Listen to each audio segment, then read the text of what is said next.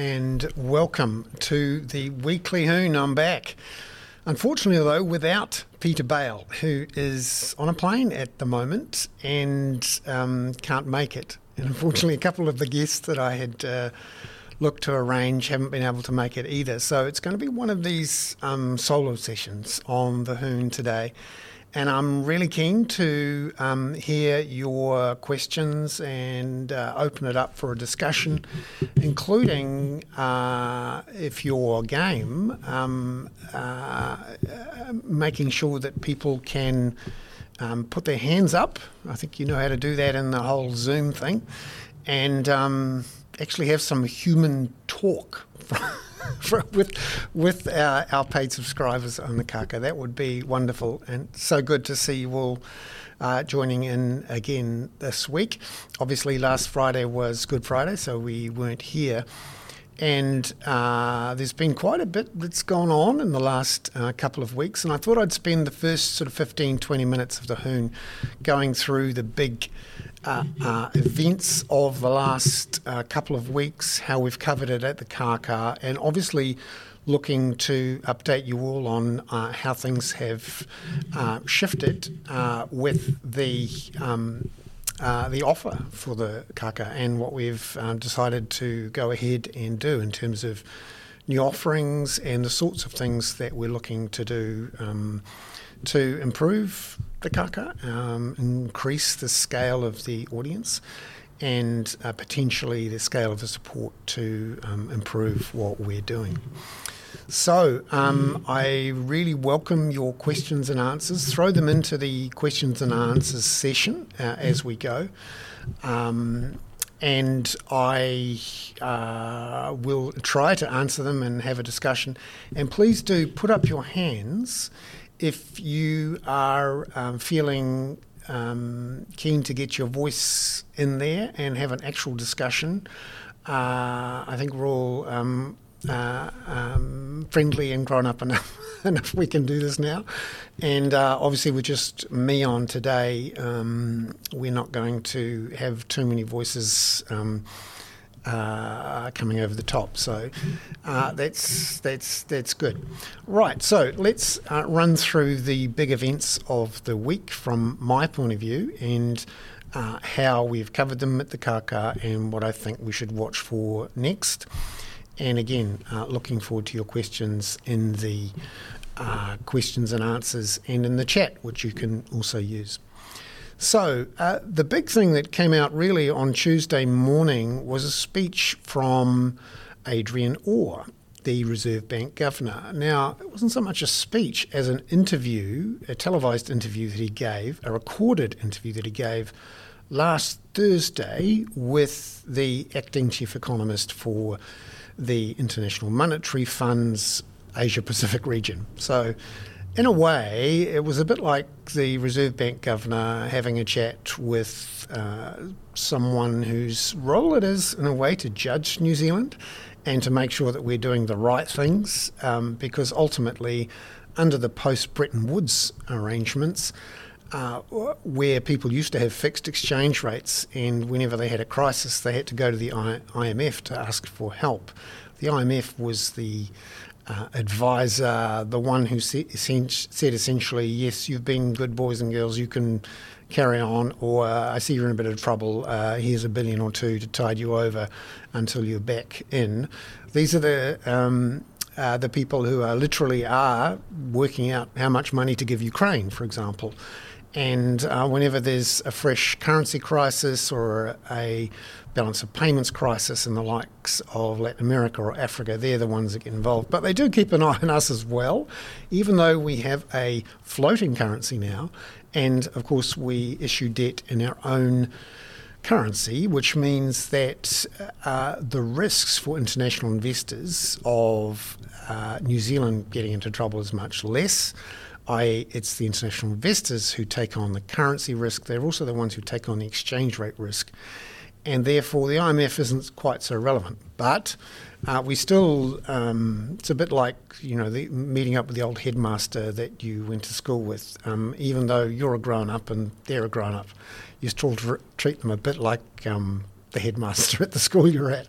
So Adrian Orr was there and was asked some questions about how New Zealand coped with COVID, what uh, New Zealand had done with quantitative easing, uh, whether or not um, we had uh, had, had there had been an impact on house prices. Um, yes, there had been, and Adrian Orr uh, was also talking the day after the Reserve Bank had put up the official cash rate by 50 basis points to 1.5 percent. Obviously, our Reserve Bank um, is looking uh, better than some others at the moment because our Reserve Bank stopped money printing in July last year and started putting up interest rates in October last year. So if you're um, a central bank somewhere else and you're being beaten up by everyone who's saying, uh, you're behind the curve, you need to move much faster. Well, the Reserve Bank of New Zealand, even though it may not feel like it here, uh, can feel confident that um, they move before others and have been able to uh, at least start the process of monetary tightening.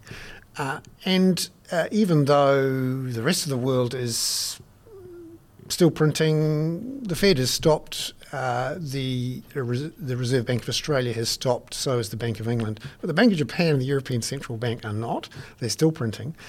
And in fact, um, the Bank of Japan is, if anything, easing. And it's been one of the great big stories of the last um, couple of weeks is the collapse in the uh, yen versus the US dollar and a bunch of others, simply because US interest rates are getting significantly higher than the rest of the world. Also, thing to watch for New Zealand, um, even though we had this amazing inflation number, which for a lot of people was a surprise and a shock and bad news, in which a lot of people were thinking, oh, that definitely means interest rates are going up. Well, financial markets have been watching this for a long time and have already baked in those expectations of a 6.9% at least uh, increase in inflation. So what we actually saw was a fall, slight fall in wholesale interest rates towards the end of the week here in New Zealand, and a fall in the currency down to 67 US cents. So a good time to be an exporter. Although for the third week uh, third fortnight running, we had another fall in dairy prices overnight. So here we are with Adrian Orr being interviewed by uh, the IMF um, boss in our region. And uh, he said a few interesting things which had some fallout here in um, our political scene. So Adrian Orr made the, I think, broad comment that central banks would need help from their governments being careful with effective targeted spending. Now, that could be read from a distance as Adrian Orr saying across the road to Grant Robertson, hey, you need to tighten your belt and not spend so much money in my economy and try and be more of a monetary policy mate. You may have heard this phrase, monetary policy mate, and uh, this is um, uh, this was jumped on by the opposition.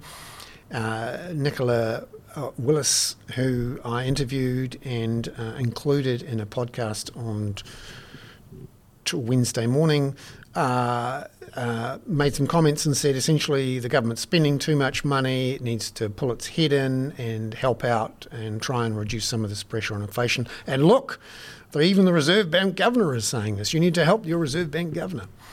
Well, uh, uh, Grant Robertson came out and said uh, on the Tuesday that, uh, hey, um, this is mostly an international problem with inflation. And Grant Roberts, uh, Adrian Orr was just speaking generally, and um, no need to change our policy. I asked Grant Robertson whether or not uh, this budget coming up on May the 19th would be a tighter or a looser budget. He wouldn't answer that question. But actually, when you look at the numbers, our uh, budgetary situation is tightening. So the size of the budget deficit is getting smaller. The Treasury is estimating that the fiscal impulse is actually a detraction of around about 3% of GDP over the next three or four years. So when you hear people say the government's spending willy nilly and um, it's so loose with its money, well, actually, that's not what the Treasury says. And it's not what you can actually see. Um, because there's plenty of tax revenue coming in, and of course, when you bring in more tax revenue than you spend, you're effectively tightening financial conditions. And so uh, that was an interesting little exchange and set us up in a way for the big inflation number that came out yesterday. And in particular, um, the number. We were all expecting somewhere around about 7%. And I was called on to the TVNZ breakfast show yesterday morning uh, to preview the um, inflation result because suddenly this economic figure, which really wouldn't normally get a lot of attention, was front page news. It was top of the bulletin news. Everyone wanted to talk about inflation, why it was so bad, whose fault was it, what are we going to do about it. Was it the government's fault? Um, is it an overseas issue? How long is it going to last? Because quite successfully, the opposition has focused on rising prices and turned it into a, a cost of living crisis, which it is for many people, particularly on lower incomes who spend almost all of their income on food, on fuel, on rent, because that's where the inflation is. And in terms of inflation that's generated out of New Zealand, it really is a housing story. Now, for some of you, may you may have seen the piece that I put out uh, early this morning to everyone, uh, free and paid subscribers. And I see there's uh, Robert H. there is asking uh, for some more discussion on the solutions that I suggested at the bottom of that newsletter. If you haven't already seen it, um, have a look. Um, and um, very keen to, to talk about this. Um, just for those who haven't read their piece yet uh, or, or, are looking for some good housing debate fun, um, my argument today was that. Uh, all of the debate around inflation is it the government's fault? Is it uh, the overseas fault? Uh, should the government be tightening a lot more? Um, misses the point. Effectively, both sides are deflecting are in denial and also um, are essentially being disingenuous about the real reasons for inflation in New Zealand. Uh, when you actually have a look at where the local inflation, stuff that you could argue we're responsible for, can be blamed for, can take credit for, it really is about housing. And not just rent, but also the cost of building new housing and the cost of maintaining housing and uh, all of the costs around it um, household housing and household utilities, and in particular, house building. So 18% was the increase in the cost of um, of buying a new home, as it as it spoke. It makes it sound like you know I'm going to buy some petrol at the station. I'll buy a new home, um, uh, which interestingly sort of blurs the line between asset and good and service, and that's always been a problem for housing in the consumer price index because land is not included in that. And uh, for a lot of people, um, they have to think about the cost of buying their house as a cost of living issue. Uh, but for a lot of other people, they're buying a house as an investment choice. And that is the fundamental issue here. So, because our housing market is not generating enough houses, that our housing market is not elastic enough, it's not able to generate new houses when demand, a new demand hits the market, or at least it doesn't do it very quickly, or if it does, the price adjusts um, a, a, lot. Uh, that is a real problem for New Zealand. In fact, it's the underlying problem inside our entire economy, society, politics. I'm of the view that we don't so much have an economy, we have a housing market with bits tacked on. And from a political point of view, it always, always comes back to housing. And this choice we have effectively made that a house is not really a place to live, it's a place to park your money to make leverage tax free capital gains. And by not addressing that issue, both National and Labour can essentially say that um, they're doing their best or that it's the other guy's fault. When in effect, this decision to not have a flexible housing supply, and those are decisions made by governments and councils around how much infrastructure there is and how much is being spent on pipes and roads and all of those things, how much they invest. And remember, every time you invest for the long term, effectively is a decision not to consume today. And in New Zealand terms, over the last 30 years, that has meant we have kept low taxes, we have avoided expensive investments in the future. in the belief that it wasn't needed because we were a low population growth country, and then we unleashed the migration taps, and we're still catching up with a infrastructure deficit most people see is at least 50 billion, if not more than 100 billion dollars. And there's no real suggestion of looking to change that. When you look at the planned capital spending uh, by the government over the next four or five years, the government promotes heavily how high it is. Gee, look, it's $18 billion. Well, $18 billion doesn't really cut it when you've got a deficit of $50 billion and your population uh, is probably st- still going to be rising. That was one of the other little um, uh, factoids that popped up this week that I thought was interesting. There's been an explosion in the number of work visas issued in March by MBIE. Uh, the rec- a record high for any one month. Essentially, the government has uh, opened up the migration taps, in part because there's a whole bunch of New Zealanders leaving for their OEs, and also because, frankly, they can get 30, 40% pay increases and pay $100 a week less in rent in Australia. Um, so there's a lot of employers saying, please, can you let me hire someone in from overseas? And now MBIE and the government are saying yes. Uh, and that is um, something to keep an eye on in terms of population growth, because if we get back onto the track where we were increasing our population by 100,000 a year without building the houses to go with it, on top of the infrastructure deficit we've got, the very same uh, housing supply issues will um, be a problem in, in future. Uh, so, uh, one of the interesting uh, things that cropped up, and there's a there's a question here from uh, Robert H about how we can uh, solve some of these problems. I just wanted to sort of give you a, a big picture uh, view, a big project, I suppose you could call it, um, an idea that's been um, stewing in my thoughts for a few years now and is um, really easy for me to uh, pop up and to um, uh, surface, as they say in the trade, get it out there because I'm unelectable and unemployable. Uh, and it's it's fun, and it's actually my role to um, put things out there that most people don't want to put their head above the parapet and and claim responsibility for, but may actually quite like it that somebody else is doing it. So uh, we have a problem. We don't invest enough in infrastructure for housing or for climate change, and in effect, they are the same story.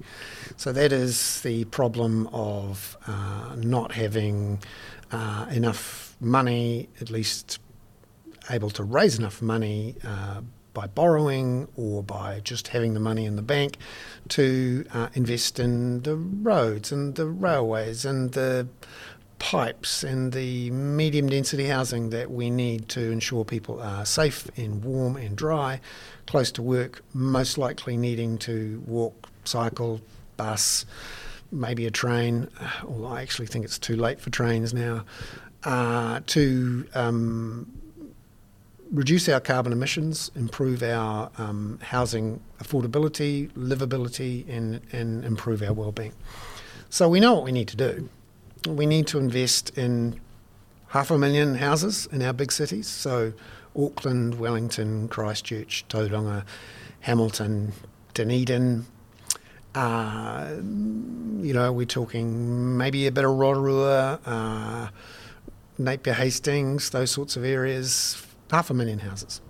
And remember, we just produced 48,000 houses in a year, uh, which was a record high in terms of numbers. So you'd have to do that 10 years in a row, which would be um, quite a bit higher than what our system is set up for and what we expect. Most people in the market expect there to be boom and bust. And to be able to have that high level, flat for a long time would be completely break the model of property development and and also building supply. Most of the market is set up to quickly pull the plug and get out before they get stuck with the baby when it's all going pear shaped. And there are some ugly signs at the moment particularly the last couple of weeks, some property developers have fallen over in Auckland. There's a couple of big projects that have been put on the market, half built, and we're starting to see the first signs of this um, what I call market turning moment when house prices or apartment prices stop rising. In fact, they start to fall a bit.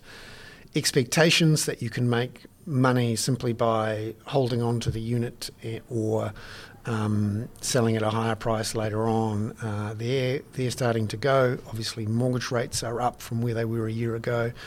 The, resi- the banks have um, been pushed back into the box by uh, the higher LVRs, and um, we're certainly uh, seeing uh, um, a slowdown go on there. And uh, uh, that issue of having a very high level of house building of the right types of houses, so typically smaller one, two bedroom studio apartments, smaller floor space, uh, much less carbon intensive because you're sharing a lot of the, the walls and um, ensuring that uh, you are building more densely, closer to public transport routes and also to where people work and go to school and all of those things. That's what's needed. I don't think anyone really debates that actually. Uh, I know there's a there's still a lust to build a big old four bedroom, three garage place on the edge of town with a big old back section. And uh, good luck to you. But you'll have to pay a lot of money for the infrastructure for it, um, or make someone else pay. And uh, you'll have to drive a long way for, at a very high cost to do that in the long run. And actually, a lot of the people who who want to buy a new house or live in a new house or new dwelling aren't actually that keen on the whole um, living on the edge of the town in a pseudo lifestyle block or um, uh, having a chunk of land. We all understand why the financial incentives are there, i.e., to get rich in New Zealand, you need to own land, particularly residential zone land. In fact, don't even have to have a house on it, just sit there and wait for it to appreciate. As councils fail to build the infrastructure necessary to build a lot of the houses so that your um, essentially the value of the land keeps rising significantly faster than wages and prices and all of that. And uh, so that's why people buy sections which have a relatively large amount of land per dwelling, unlike apartments and townhouses. So um, that is what we need. So how do we actually do that? Because our building market isn't set up for that. We have a lot of quite small building uh, companies, uh, one man and their son and the dog on the back of the double cab ute. Quite a bit of that going on. It's starting to coagulate into some bigger market share companies, although many of them operate franchise models and aren't able to um, pull together their balance sheets and reduce some of the risks there. Uh, but uh, we're still a very fractured and splintered market for housing. So, what you need is big operators with a lot of capital and experience and the ability to build sometimes quite complicated buildings, which you can get with these three, three four story uh, uh, buildings. And they need to be, um, you know, there's a lot of work involved. You need consents, you need to do design work. It's not just um, whack a, a, house down on a section. And uh, that's difficult. We're not set up for it, um, even though we're getting slightly better, particularly in the townhouse area. And that is um, that's an important uh, thing to know. So, how do we actually do it? Well, to really understand uh, why we've been so bad at it, we need to understand how little we have put in capital in a, from, a, from a public balance sheet point of view, i.e., the government, and that also includes councils. Because remember, councils are quite limited in how much they can borrow by the agreements they have with the local government funding agency, which of course is run by Treasury and the government. And the government's quite nervous about letting councils borrow because if they're big ones like Auckland, they could Auckland could borrow so much that it reduces the sovereign credit rating, which would scare the bejesus out of, out of everyone. So um, effectively, the councils are in lockstep with the government. And remember, we have a triple A credit rating, and Auckland has a double A credit rating.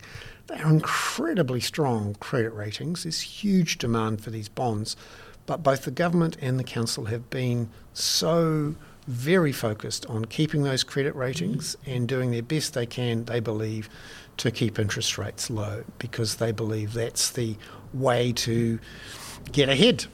Uh, in a world where if you keep interest rates low, that pushes up asset prices and um, ensures that your median voters who need to see their asset prices rising and keep interest rates low are relatively happy. And so do uh, so, and Treasury and the likes believe that the financial markets are happy. That was actually based on a model from the uh, late 90s, um, early 90s, in which bond fund managers were often described as bond vigilantes, i.e., they could um, get very aggressive with governments and tell them what to do. Governments had to be very careful about running deficits, otherwise, their interest rates quickly spiked up. But that was 20 years ago. Uh, now there is so much cash flash, flushing around the world uh, that is controlled by people who just want to put it in a government bond. They're already rich. Their main aim is to just keep their wealth, and the safest asset in the world is a government bond because governments have the power to tax. And in a global sense, that means the US Treasury market because the United States is the only government that has nuclear powered aircraft carriers that are able to project power uh, across the other side of the world. Talk about that a little bit later from a Chinese point of view. But uh, that's one of the uh, interesting um, bits and pieces around the bond markets and why our financial I would like to say advisors, but uh, the people who are in Treasury and the Reserve Bank have this belief that unless we're good boys and girls, we're going to get punished by the bond markets. It's a belief um, driven by horrible experiences in the mid to late 80s, early 90s, when we weren't borrowing in our own currency, when we didn't, at least in the initial part, have a floating currency, and we weren't issuing fixed interest rate securities, which we are now. And because we are doing that now, we have, our government has assumed a lot less of the interest rate and exchange rate risk, which can be dangerous when you have some sort of crisis. And you often hear this phrase, oh, we've got to build up a rainy day fund for the next crisis, you know, the earthquake or the volcanic eruption or the next financial crisis, you know, and we've had at least two of those in our living in our lifetimes, obviously, global financial crisis and now the COVID crisis uh, and of course the Christchurch earthquakes. Um, and uh, on the face of it, it looked like having very low debt at the time seemed a good thing. We were able to borrow relatively cheaply at the time, and that's true. But the thing is, the rest of the world has moved on. So our net debt to GDP of uh, just on uh, just over 30%.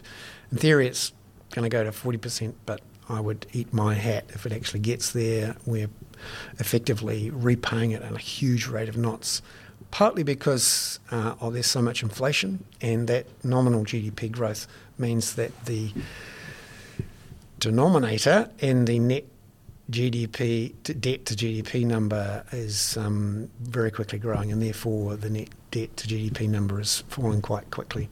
So, uh, all of this means that our government is stuck in an early 90s mindset about debt, particularly debt that can be used to pay for infrastructure in the long run. Because debt for publicly funded infrastructure that is used by the public, that generates pr- productivity growth, uh, uh, is going to be the thing that actually um, grows the economy and grows productivity in the long run. But to do that, you have to have voters who are happy to give up a little bit of consumption now to maybe have a slightly higher tax rate, but uh, be happy that the benefits are going to be smeared out or or uh, achieved or received in future by future generations, perhaps because we have better housing affordability and perhaps because we've actually achieved our climate change ambitions and we don't face a huge climate change bill from the United Nations or the European Union or whoever it is is going to say to us, uh, you guys failed and you need to buy a bunch of carbon credits or we stop trading with you. Um, that is the potential risk if we don't get it right. So, point number one we need to build these half a million houses. Point number two, we need to find a financing mechanism to do it, which effectively means that we can borrow to build these things and then repay it over the long run through economic growth and uh, and productivity growth.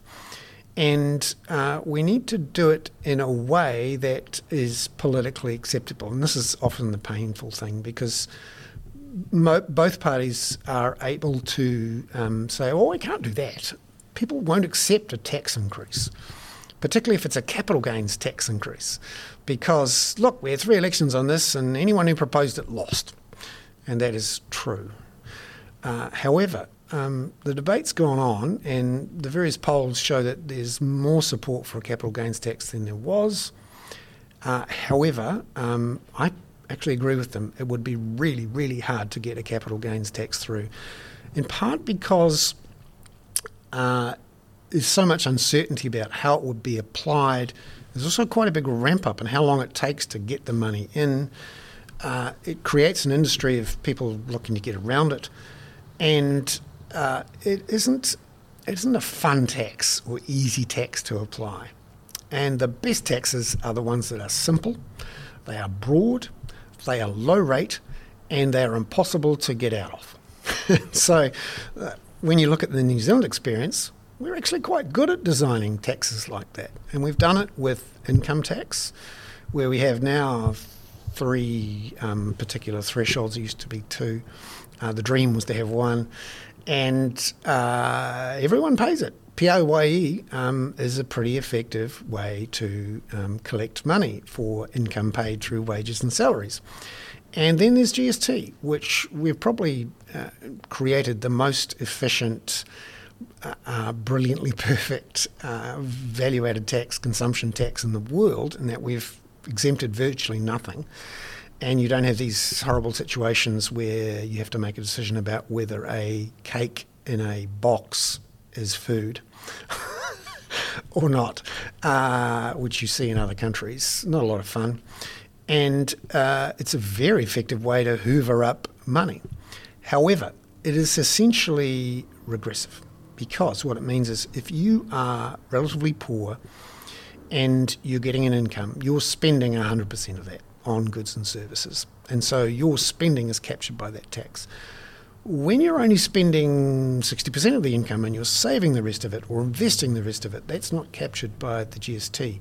So you'd hope, of course, that you've got some sort of tax which captures that part that's missed out by the GST. Well, if you put your money in a term deposit account or a savings account, yes, it is captured, in that you will see um, uh, a uh, withholding tax take that out. So you can see why a lot of people don't love putting their money into a term deposit account.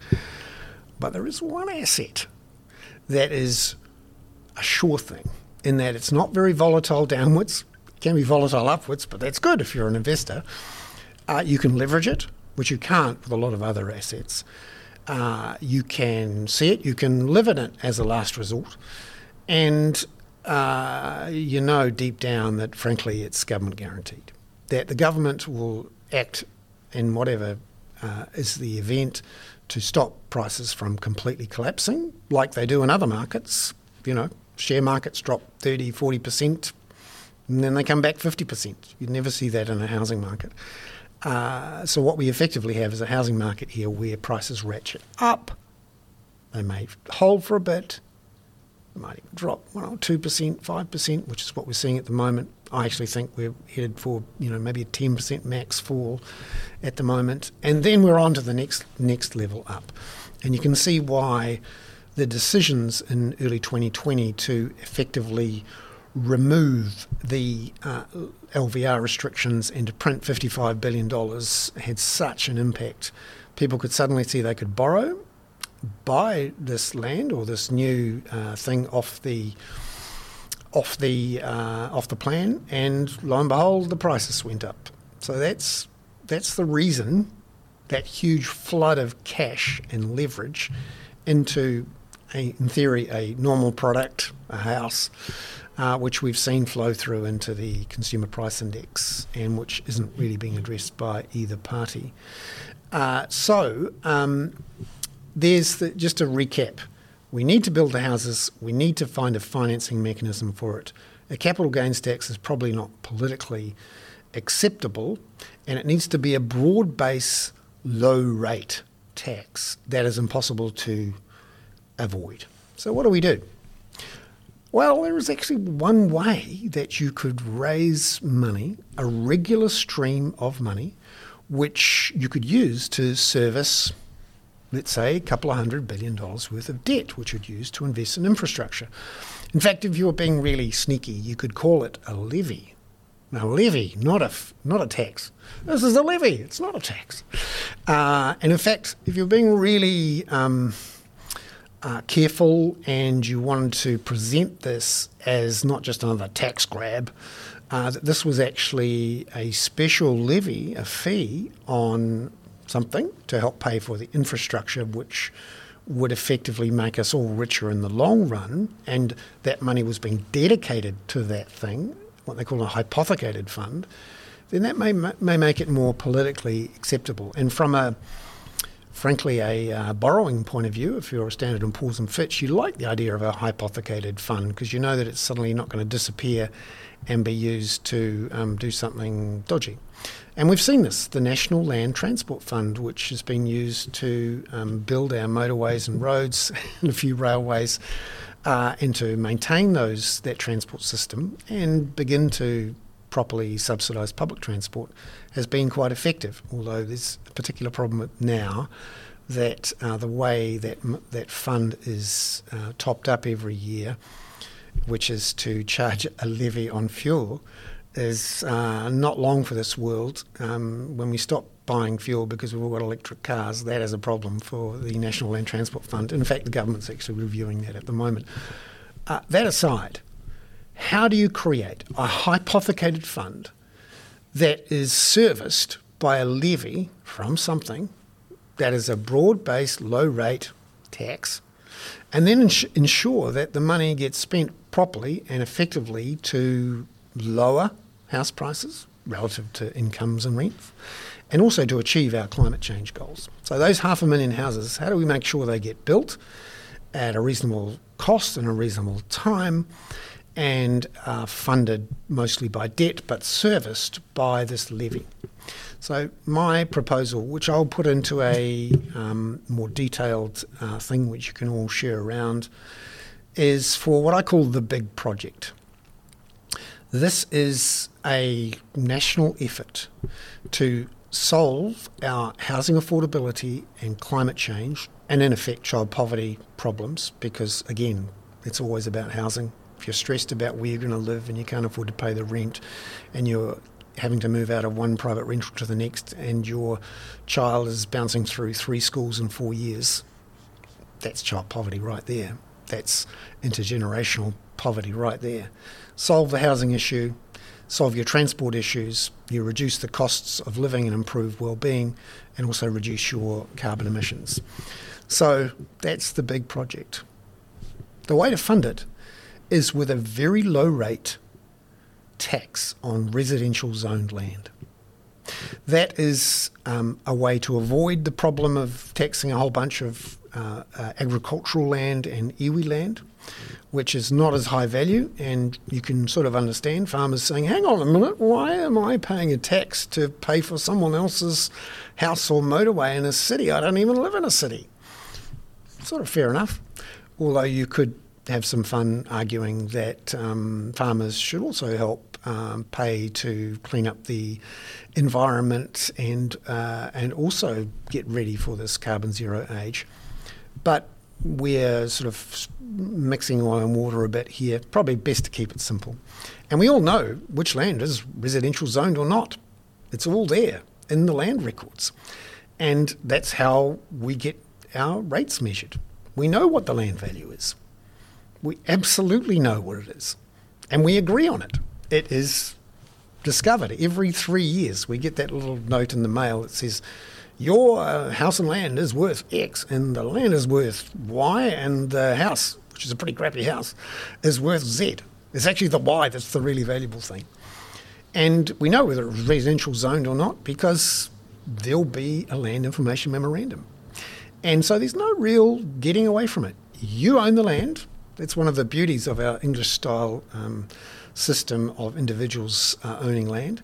You own the land, or maybe it's the trust. Well, the trust has to pay it then. Uh, and um, you put a cost on, uh, on owning that land, of holding that land, particularly if it doesn't have a house on it. That's one of our biggest issues is land banking. And so my proposal would be for a uh, 0.1% land tax, which would mean that we have residential zone land by my measurings and uh, checkings with various um, people who do this, it's worth about a trillion dollars. So that's $10 billion worth of revenue from a new tax every year. That is more than enough to um, service a couple of hundred billion dollars in debt. And that is 0.1% of the value of your land paid every year as, uh, let's call it a climate and housing infrastructure levy. And it goes into that fund, and that fund is managed by a new body, which may not do the actual building, but it has the power to work closely with councils to invest in that infrastructure to make sure that councils don't say, oh, we can't afford it. We, have hit our borrowing limits and my ratepayers won't let me do it. Well, that's what the Housing and Climate Infrastructure Fund is for, and that's what the 0.1% levy is for. Uh, no more complaints about, well, you know, we're not going to build that suburb on the edge of town or even build, uh, rebuild the um, brownfields one. We're just going to, uh, we're just going to say no you know, because we don't want all these extra people coming and clogging up the roads. And, you know, I know it, it means that the house prices go up. It's sad, isn't it? It's very sad for the young people, but, you know, it's the way it is because we can't afford to uh, have higher rates or higher debt. Well, who says so? Well, the people who own the houses and vote in council elections. And then uh, you'd have to have someone, and I'm suggesting um, because I can and I won't lose my job if I do, that it would be uh, a combination of the Infrastructure Commission, Kāinga Ora, so Housing New Zealand, um, uh, the Climate Commission, and uh, some sort of body which has the ability to uh, plan for all this and work with councils. So, what we're talking about here is a bit like a reserve bank of housing and climate infrastructure, whose job it is to set the settings to achieve a particular goal. Now, we know what one of the goals is it's net zero by 2050. It should probably be net zero by a bit earlier. We know we need to do that now. But net zero by 2050, let's say that's one of the goals. What would the housing affordability goal be? Well, I can put my hand up and say eh, we shouldn't have houses that cost more than 30% of your disposable income to, to rent or, or to buy, actually, and that um, the deposits shouldn't take longer than four or five years to save.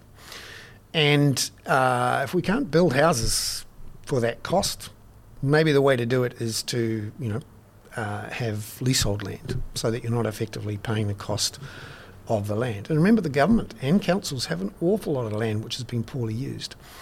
So, um, what you say to this new body is your job, and we'll sack you if you don't do it.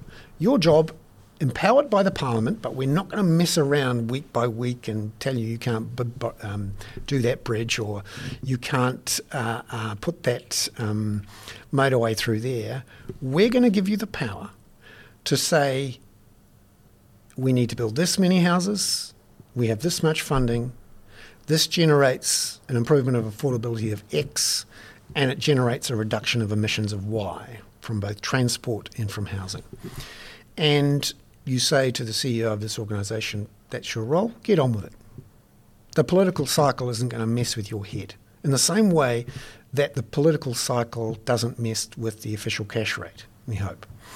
Uh, and that is, um, I think, the big project which we could use to break this political stalemate and actually get some stuff done fast enough to make a difference so that we avoid another generation being mired in poverty, another generation of very weak productivity growth, another generation of hoping someone does something about climate change and never actually seeing anything happen. And also just massively improved well-being, where people are living in warm, dry houses close to where they live, close to their friends and family, able to put down roots, feel ownership of a place, and not feel like um, there is no point. Talk to some of these young people about how they feel about losing the prospect ever of owning their own home and being able to start their own family off their own bat. They know they're going to have to go crawling to their friends and family and um, I've jo- made this joke before, you may have heard it, that the New Zealand version of Tinder or Bumble should have a tick box that says whether or not your parents own property. I mean, have you been watching Bridgerton lately? Or, you know, um, any of that Jane Austen stuff? That's where we're at. A landed gentry. This is not us. We need to fix this. Um, easy for me to say. So, hey, I've, I've rambled on for 45 minutes. I better answer some freaking questions. Uh, so I'm going to run through the ones that are in the chat, and I can see I've got six in the Q&A. So I hope you don't mind if I just go through them. Some of them maybe I've answered. Um, maybe I've created more questions with my idea than others. And I need to put it down on paper as well so that you can all um, pick it apart, which is the whole point. So... Um, Brett is saying he's sceptical of house prices dropping any time in the next while. I sort of agree with you, uh, Brett, about a significant fall. And when I say significant, I mean 30 to 40%, which is what we actually need and which our banking system could cope with. And I think our economy could too. But uh, politically, it's seen as not possible, and the Reserve Bank has now backed itself into a corner where it uses the housing market effectively as a, as a wealth uh, um, effect tool and it's a problem. Um, uh, and that even the government and the Reserve Bank can't stop it because while they're doing things, actually, I don't think the government and the Reserve Bank want those prices to fall that much. They're, they can deal with 10%, but 30 or 40%, that's not going to fly, not in the year before an election. So, um, thank you, Brett. It's great to see you, Brett, and see some of these names crop up so regularly in our uh, commentary and in our hoons. It really is fantastic. It's been a a great week in many ways um, to know that what we're doing is useful and that um, it's relevant and uh, has some value for, for people. Um, it's been really um, gratifying and humbling. Right, so Doug, uh, interested in your view on the impact of a market downturn on the different quartiles across the housing market, the balance of impact. Will government policies continue to create an effective floor on the lower end of the market? That's actually a really interesting question. And there are some people, uh, including Nicola Willis and the National Party, who think you can have your cake and eat it too. That you can have a lowering of effective dwelling prices, but not a lowering of house and section prices. And the way that you do that is you build lots and lots of these medium density, townhousey, apartmenty things where there isn't much land value in each of them, and you do it at such scale that the cost starts to, to drop per dwelling, which would be nice. But at the same time, um, because people are buying those, and somehow they're also going to be renting and buying the ones on the edge of town or in the middle of town, the typical, you know, Kiwi quarter acre block, or more more likely, it's a smaller block than that, or maybe it was a quarter acre block with three infills on it. Um, that is uh, that somehow those prices wouldn't drop in nominal terms. I think that's a bit uh, cute, and that uh, if you saw a big drop in prices for the costs of new apartments and townhouses, which reflected some change in interest rates and population and tax rules, you would see, I think, some falls in those prices out on the edge. But the question you're asking is about the balance of quartiles, and what you're essentially suggesting, I think, is that you would see more price falls at the bottom than at the top, and you end up with this magical point where the median hasn't moved much. Mm, we'll see. Uh, but certainly, there are some interesting things happening in Auckland. And if you were interested in moving to Auckland and buying an apartment or townhouse anytime in the next couple of years, which I have to admit I, I am, uh, then um, now's, now's the time not to worry too much about missing out, missing out on the next 20% of house price rises. We've seen a couple of apartment um, developers collapse, and you, I pointed that out in the Dawn choruses this week. Millennials dominating Parliament will do it. Ah, okay, boomer. Yes. There's uh, one Chloe Swarbrick. Uh, there's a couple of others in there. Chris Bishop actually um, is an interesting character. Uh, but I am not seeing the sorts of um, people able to make a difference, partly because some of them gravitate towards the Green Party, and that is a problem because the Green Party uh, does not ever see itself helping a National Party form a government, which means it has no leverage in any negotiations with Labour, and therefore its policies, even if it had a chunk of the vote, are cancelled out by the fact it has no leverage. Uh, I'm sort of amazed that this has not registered with the bulk of voters in the Green Party, that they're effectively voting always for Labour when they vote Green. Um, maybe it feels better, maybe they feel like they're in the right team. Uh, whatever it is, it's a waste of time. It's a bit rude, isn't it? I, I like lots of people in the Green Party, and um, a lot of their policies I quite like as well. The trouble is, they'll never be implemented. Now, uh, the movement towards New Zealand suburbia in the 60s was in part a reaction against the brutalist apartment tower blocks seen by New Zealand overseas in their OE. Brutalist apartment blocks. Yes, um, they did look ugly in in in uh, in London. Do you know what they sell for now? Those, yeah, I don't know if you know that there were those tower blocks in the centre of London. I wish I knew remember their names. They were brutal things, incredibly expensive to buy now, and actually quite useful. And if they're properly, you know, renovated and uh, fitted out inside, they're fantastic.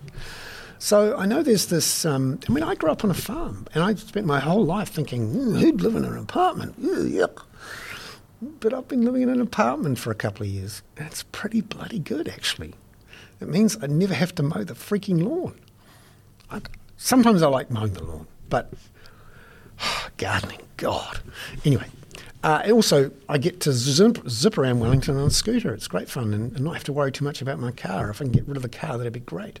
So I think that you're right. In the 60s, there was the case because cars were relatively cheap and they got much cheaper. And also, the cost of the fuel relative to your income actually dropped a lot. So it made a lot of sense until everyone bought one and everyone tried to drive to work or around town, and then there was traffic congestion. So that didn't really work. So uh, I think younger generations of new home buyers are fine with apartments and townhouses, particularly if it means they're close to work and they don't have to own a car or get a bloody driver's license. Have you ever tried to get a driver's license? Um, it's hard. There's poor, poor young buggers. They've applying and failing all the time to get their driver's licenses. I flew through mine at the age of 15 um, simply because I could hold a steering wheel. It's anyway.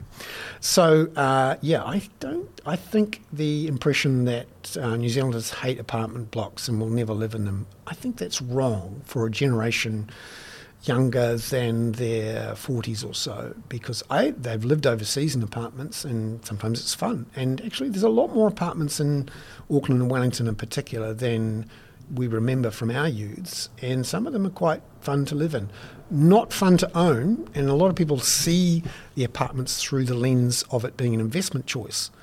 And they haven't been as successful as suburban sections. Why? Because they don't have as much land. And also, they're a little bit more complicated. You've got body corporates, leasehold, you know, oh my God, uh, you know, can we just give me a house with a section and a house on it? And that'll be simple, and I'll own it, and I don't have to deal with Joe Bloggs at the body corporate, and I don't have to worry about some some iwi putting up my leasehold land or the Cornwall Park Trust or whatever.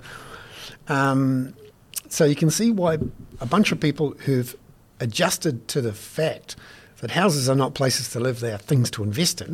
You can see why they don't love apartments. Apartments can be quite nice to live in, but if you're looking to make massive um, leveraged tax-free capital gains on the inflation of the value of the land, not so much. And of course, then we've had the leaky buildings and the quaky buildings problem, which is a pain. Um, please let me re- remind everyone that Wellington is a bad place to build a city. What were they thinking? Anyway, um, shoddy buildings. Yes, we're not very good at building these things. We need to get better. We need to do it by doing it. Um, uh, the brutalist apartment blocks thing again.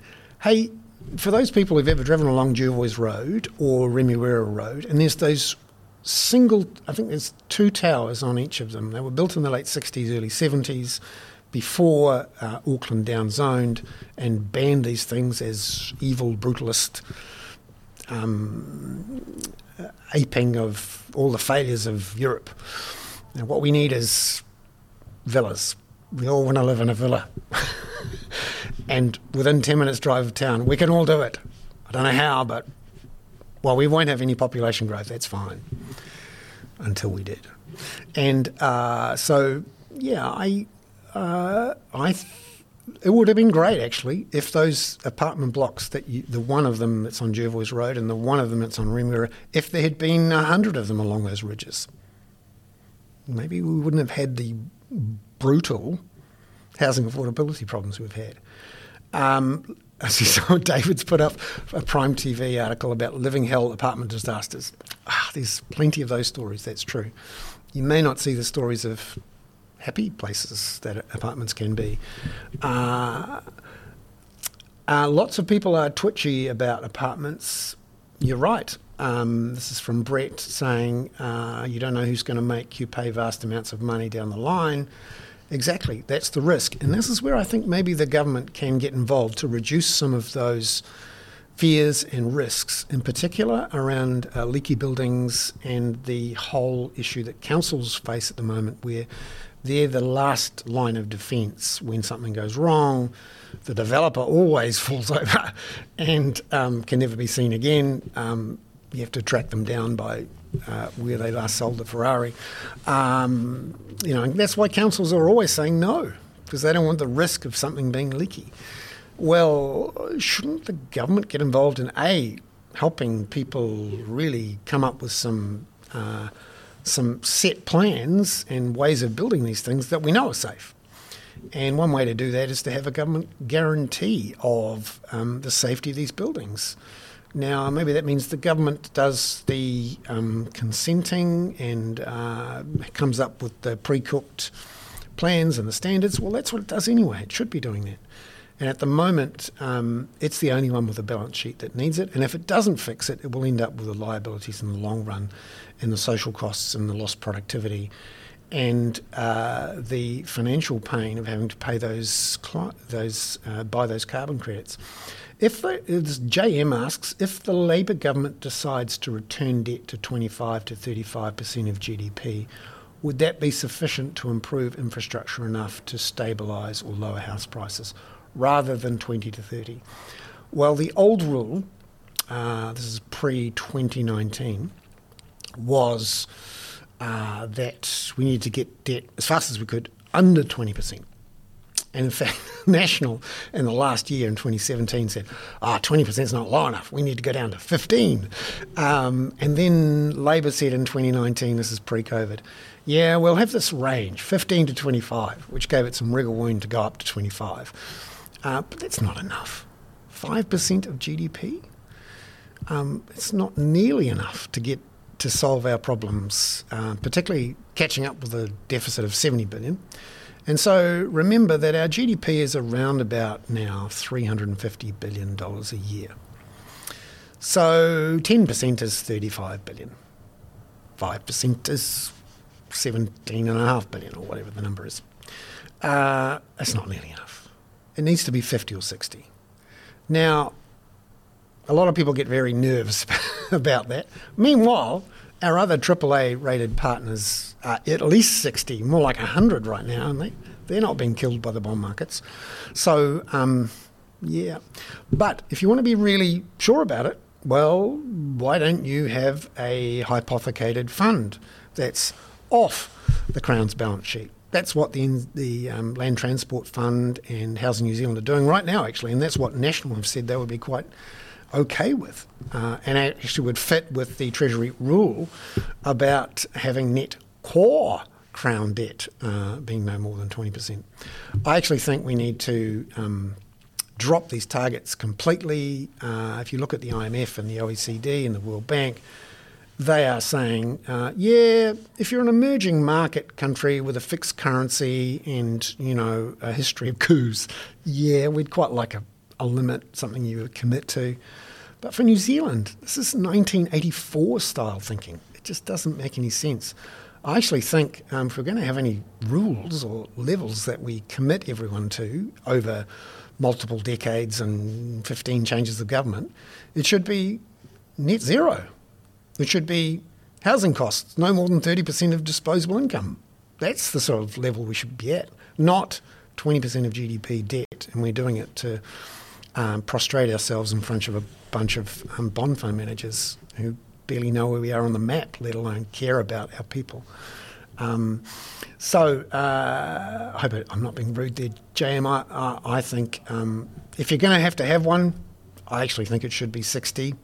That's actually much lower than our peers and uh, not out of line with Australia. Um, that would be enough to get us cracking. But actually, I think what we need to do is use the opportunity of a wealth tax, which is what my um, idea of a uh, housing and climate infrastructure levy would be, to actually um, impose some costs on holding land without building houses. So the other thing I didn't mention in my um, uh, big project plan, 0.1% for residential zoned land every year, 1% for residential zoned land that has no houses on it.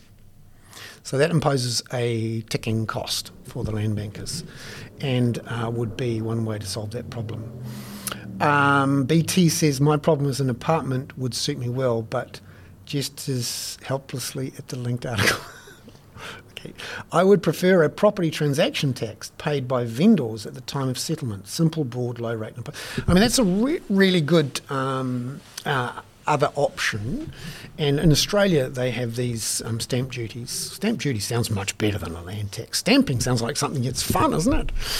Tax is a bad word. No, um, the problem with stamp duties is that they effectively um, increase the cost of transactions. So that, well, that's, that's actually by definition. But every time they do that, it means people are more likely to hold on to their house for longer. And um, also, it's vulnerable to a big increase, well, more, more in particular, a big fall in the volume of properties. So what happens in our market and in many markets is that you see, you know, during a boom, lots of houses get sold and lots of money comes in. So it effectively becomes a pro-cyclical tax generation device. And in a way, it can incentivize booms. Whereas a simple, every year it's collected, 0.1% of the land value is not vulnerable to big jumps in numbers of transactions and the likes. Uh, the Australians love it, and um, they are lucky in that their states have more power to raise taxes than our councils do. Uh, and it's really worked in places like Melbourne and Sydney and Brisbane, where there are the incentives are right for state governments to build infrastructure to get lots of um, apartments built.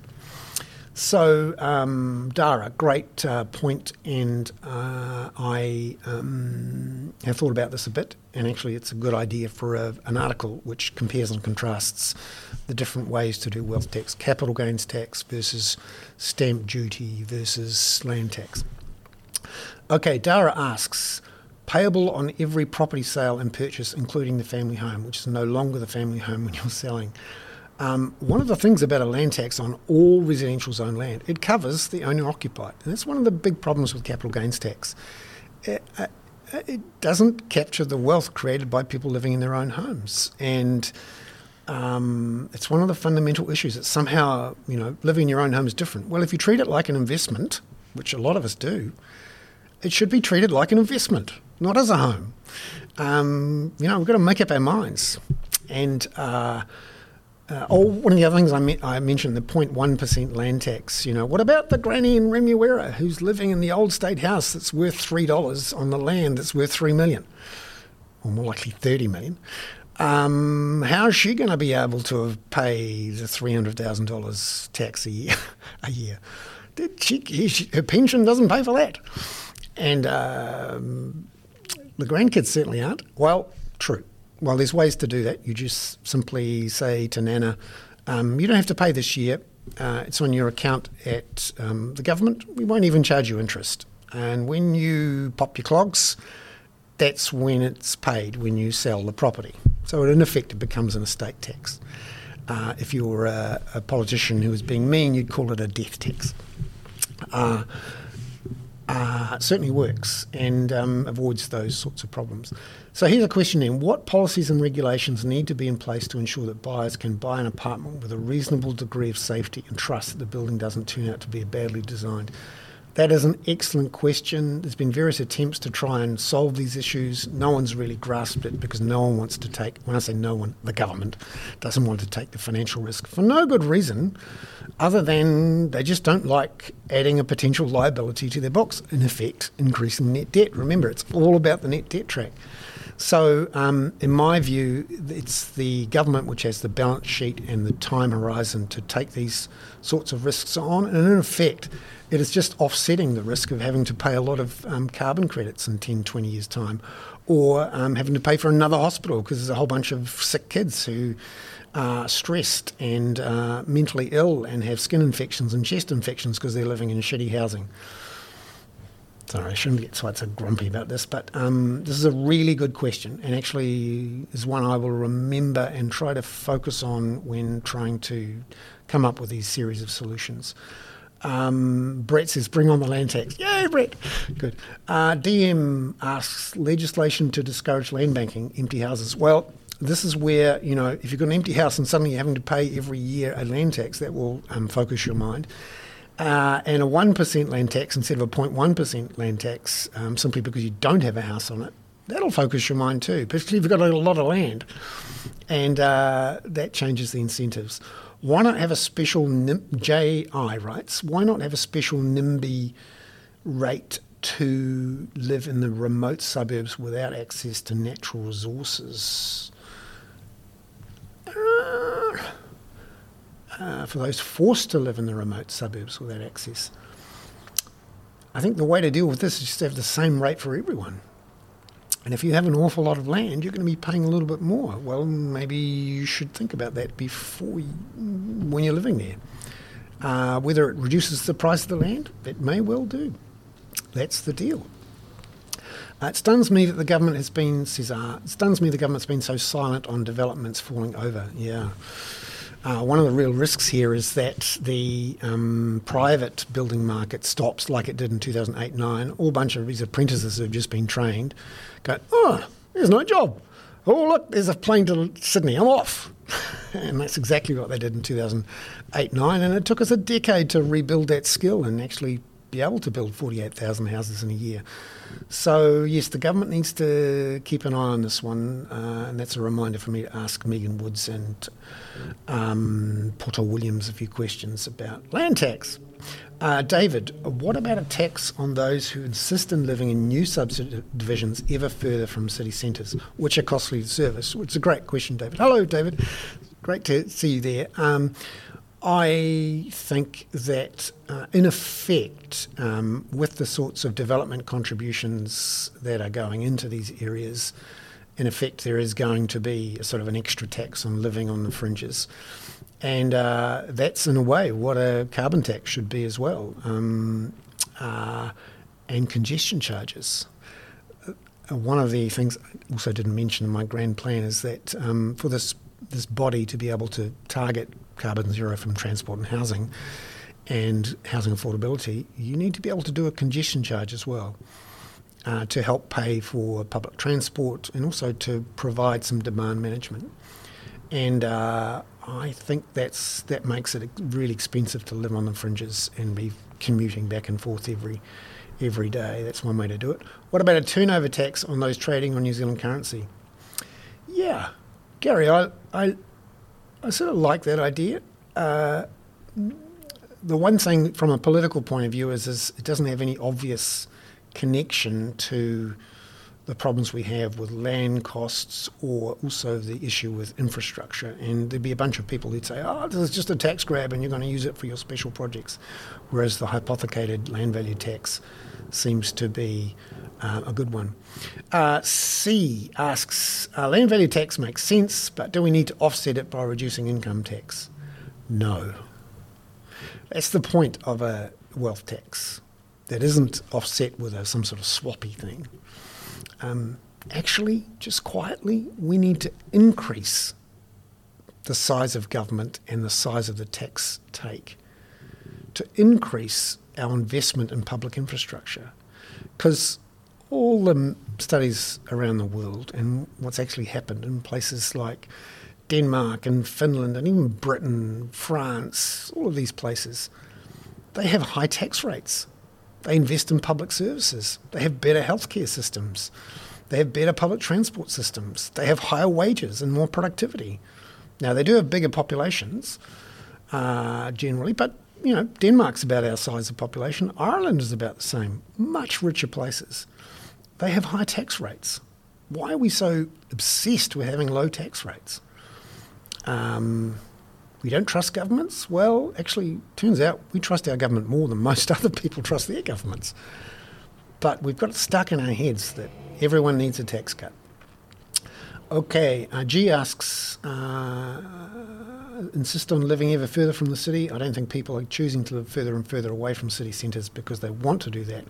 True, it's because it's the only way they can get a house.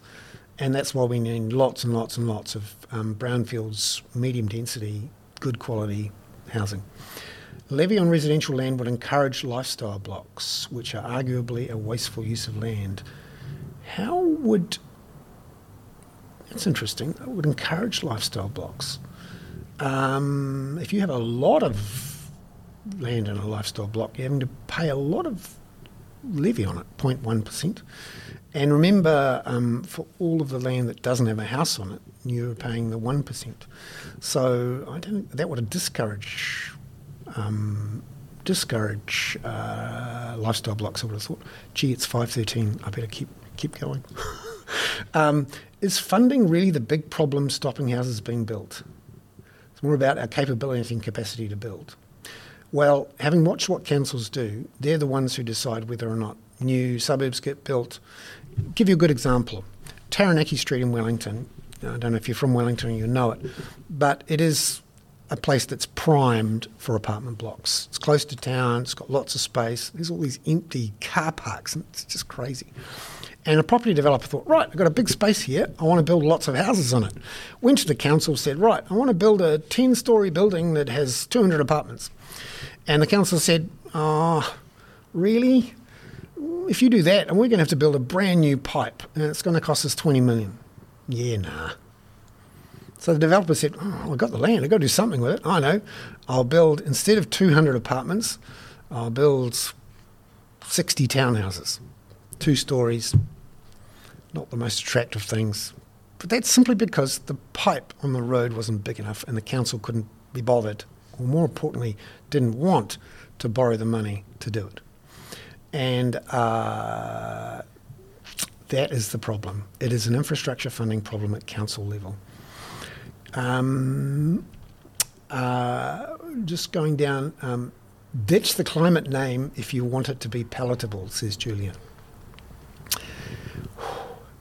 Uh, Dara asks, "What about addressing unoccupied properties?" Yep, no, that's that's where um, uh, we could do some really interesting things with measuring water usage, uh, power usage, and frankly, good old-fashioned surveys. If I had a team of twenty journalists, one of the first things I'd do is knock on every door in the country and ask if anyone lives there, and then ask if there's no house on that piece of land. Maybe it's a used car sales lot. Work out who owns it why it hasn't been turned into an apartment, who would like to turn it into an apartment, how much it's worth, and uh, what's needed to turn it into an apartment.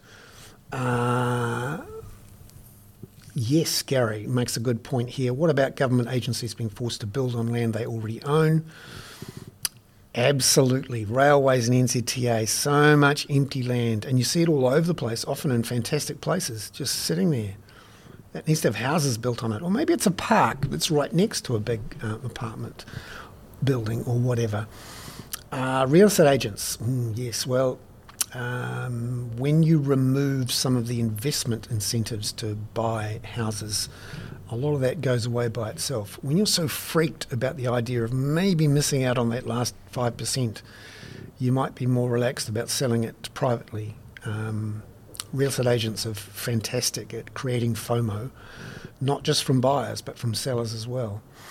Um, uh, build out the network following the shoreline Manukau Harbour in one big loop. Hmm. This is good from DM. I, David. Uh, yes, I am keen on lots of houses on that on that um, isthmus. Cliff, oh my goodness, I'm so I'm so behind on my questions. Sorry about this, guys. Uh, instead of a capital gains tax, a wealth tax, which you seem to favour, how about instead controlling the magnitude of loan that can be taken to buy an existing house? Avoid the loan value ratchet. Yep, I mean, leverage is part of the issue. Trouble is, if you take an awful lot of leverage out of the market, it really does crash, uh, which wouldn't make anyone happy, and um, if it was big enough, would stress the banks. Um, ultimately, you solve this problem with supply. Um, there's lots of demand from money chasing houses, more houses get built. If there's no elasticity, it's really hard to get new houses built, and the price goes up.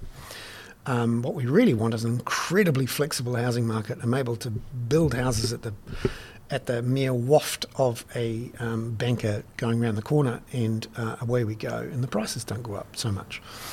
Um, uh, uh, you don't have a double cab ute? No, I don't. oh boy, double cab utes, don't get me started. Um, yeah, no, you're right, David, about renting and owning an apartments. It's tough. Pete McFarlane asked in this talk about inflation, the commentariat citing housing costs significant. Um, uh, yep, it's only the cost of the new build, not the land, which I think it should be.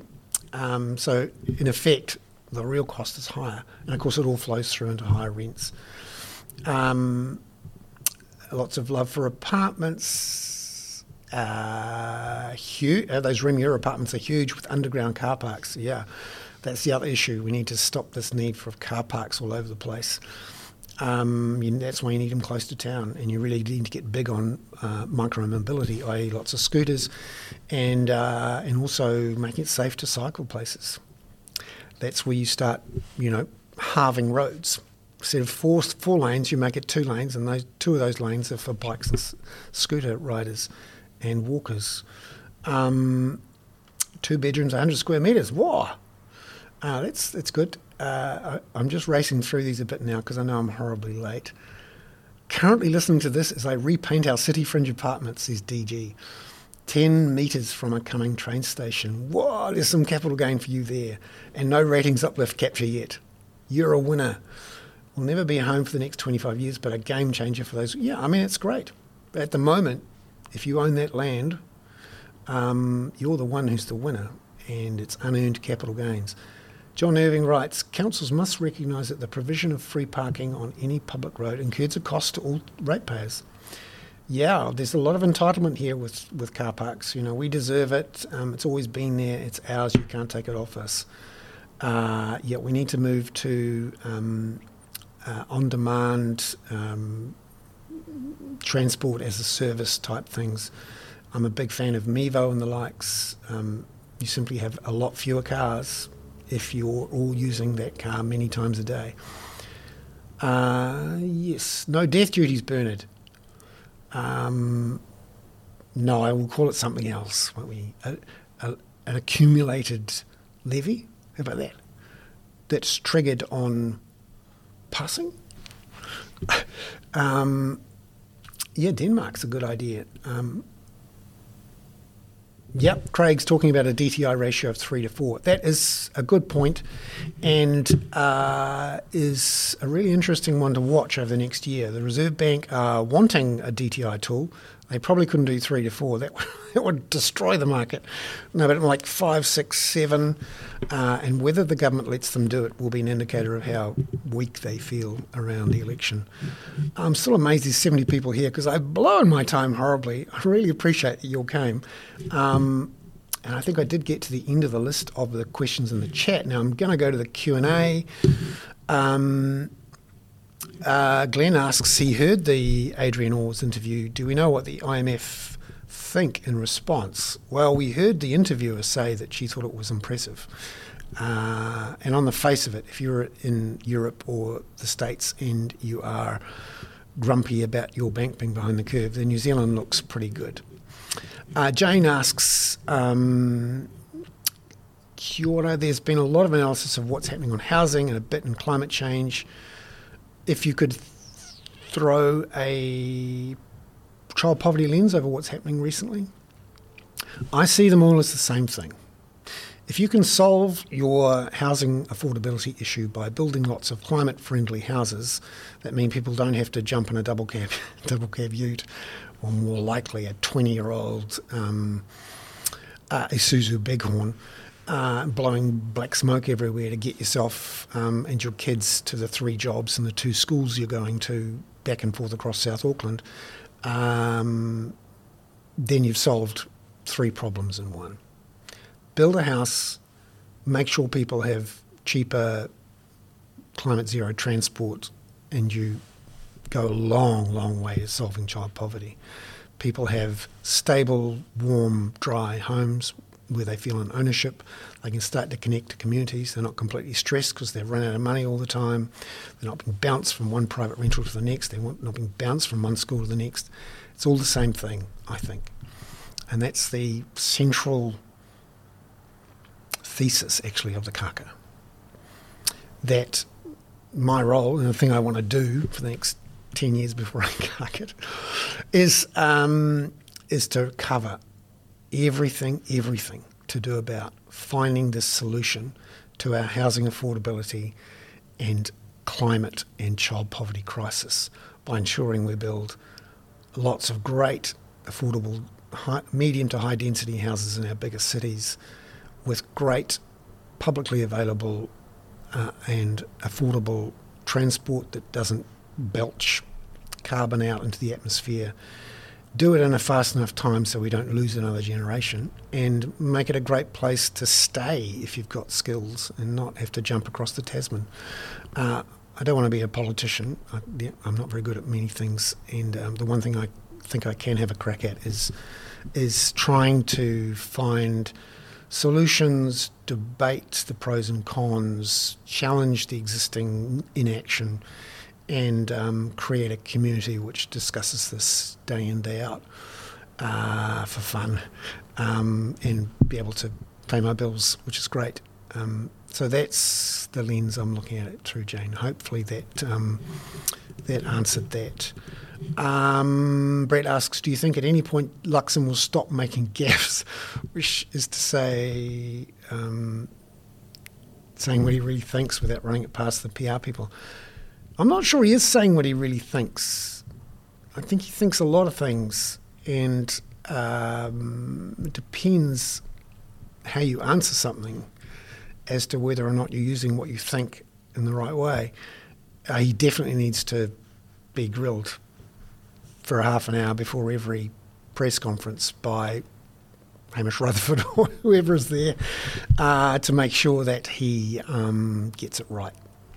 Because uh, he isn't at the moment, and, and in a way that John Key didn't make that those sorts of errors. It's bloody hard. He's only been in Parliament for uh, less than two years. John Key had been there for four years before he was leader, and he had been the finance spokesman for quite a while as well, and on his feet in Parliament, having a crack at Michael Cullen and Helen Clark day in, day out for years. And uh, that helped. Unfortunately, Luxon didn't have the time, and he's having to learn on the job. That's hard.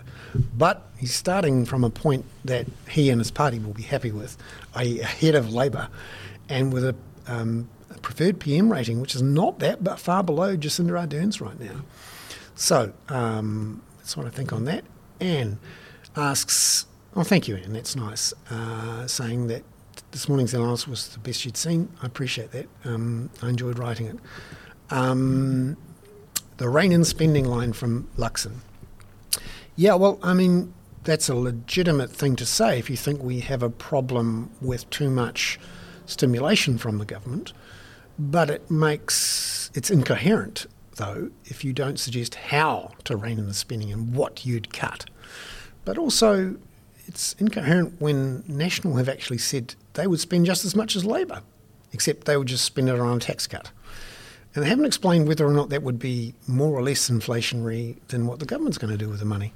So um, I think it's not a fully thought through policy position, but it's a really easy one to throw out there as a politician. It's really easy to say, cost of living crisis. Government doesn't care about how you can't afford your bills anymore.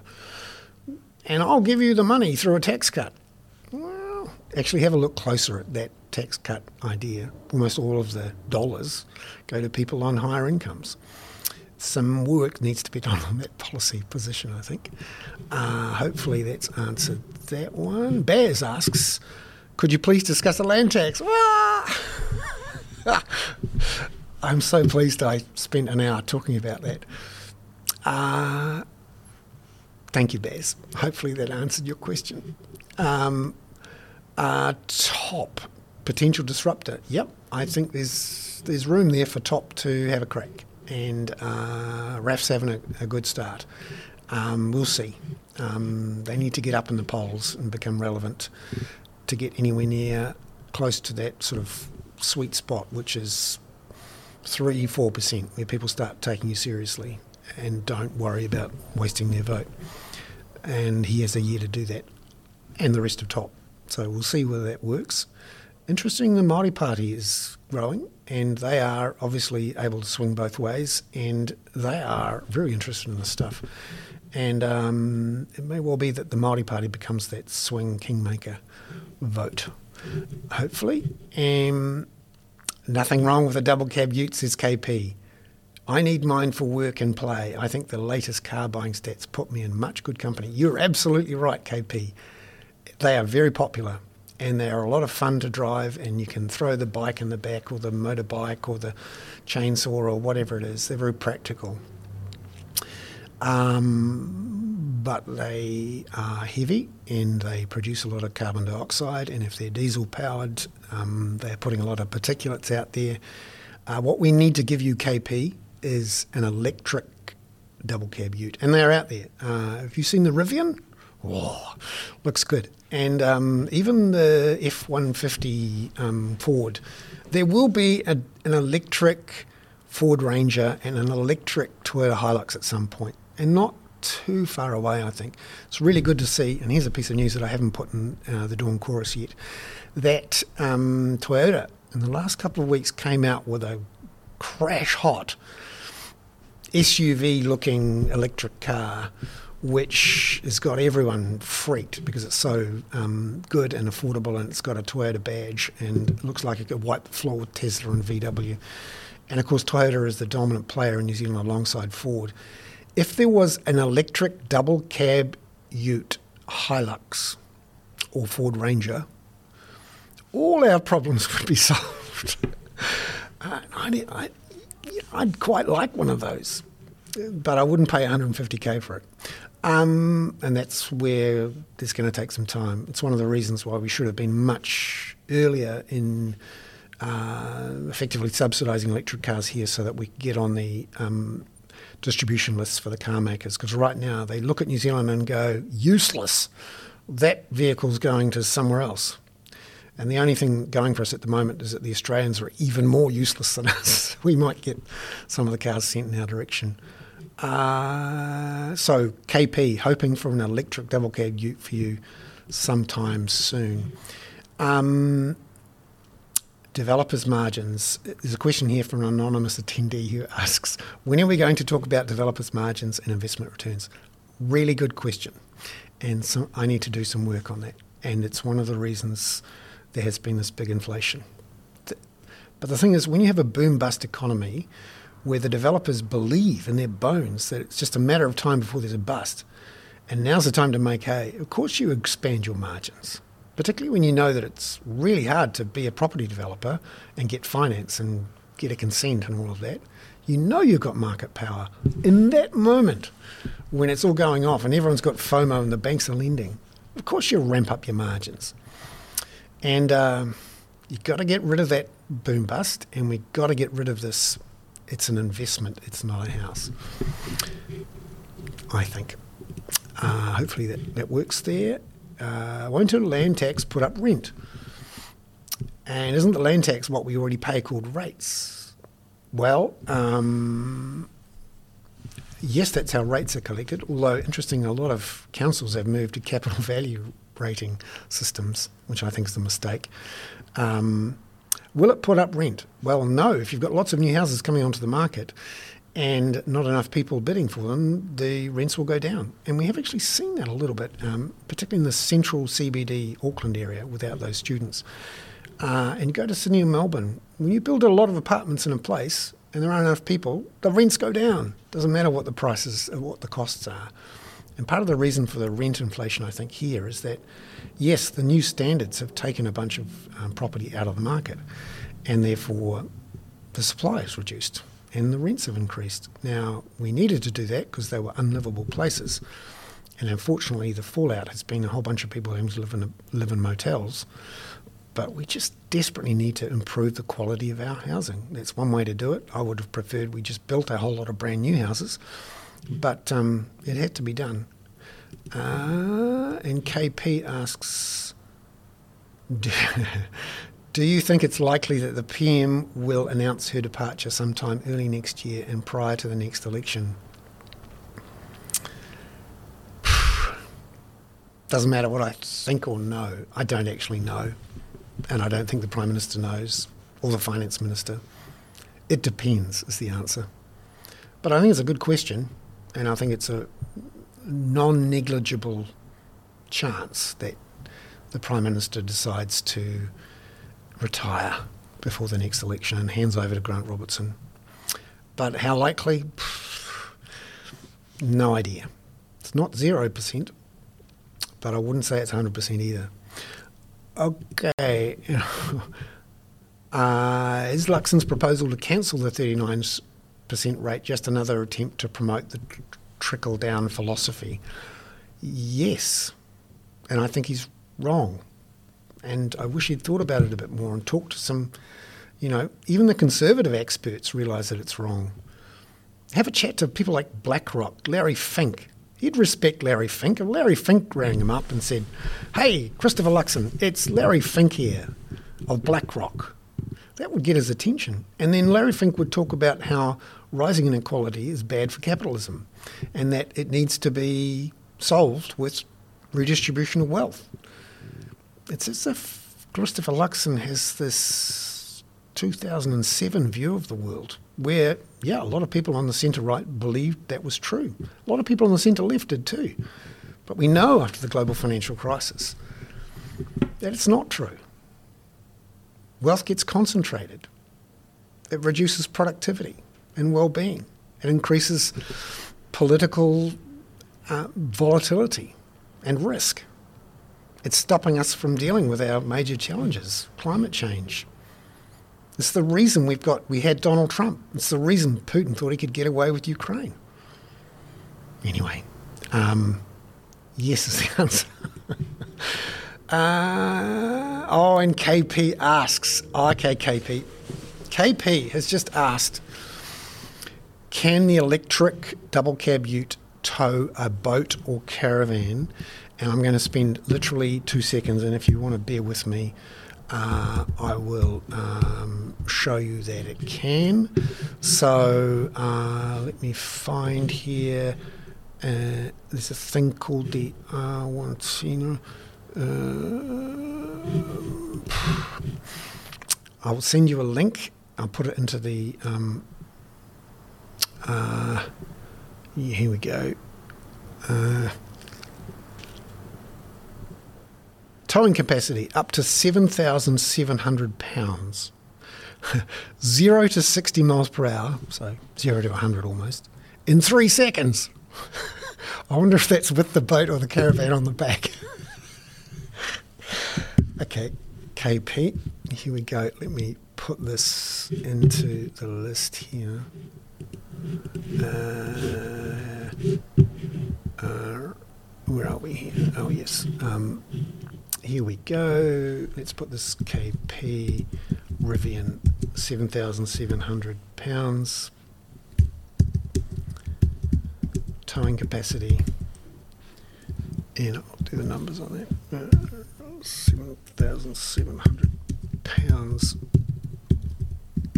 equals kg. 3,400 kg. That'll do. Okay, I think I've answered that. One. I think I've answered that one. I hope that might be the last one. Um, uh, capacity. Okay. Now there are a few more questions in there.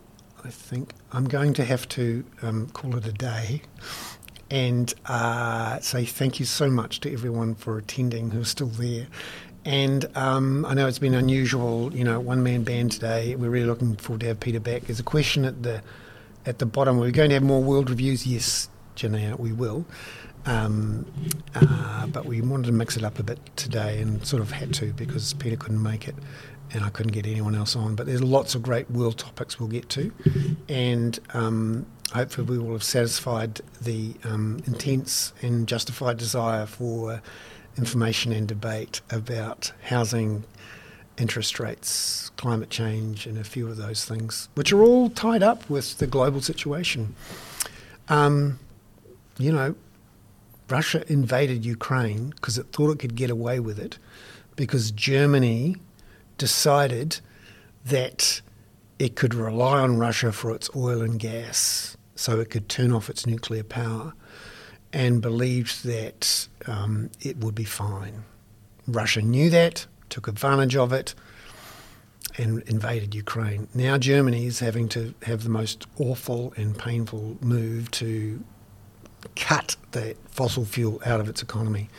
And fossil fuel is largely produced in places that are corrupt and dangerous. It's another reason why we need to get off fossil fuels because um, it makes the world a less stable place politically, apart from anything else, apart from climatically. Okay, hey, I'm going to go, everyone. You'll be sick of the sight of me. Um, so wonderful to see you and fantastic questions. That's the best we've had. And um, I wish you all a, a, great long weekend. And thank you for subscribing and allowing me to have such fun doing this stuff. Ka kite anō, everyone. Bye bye.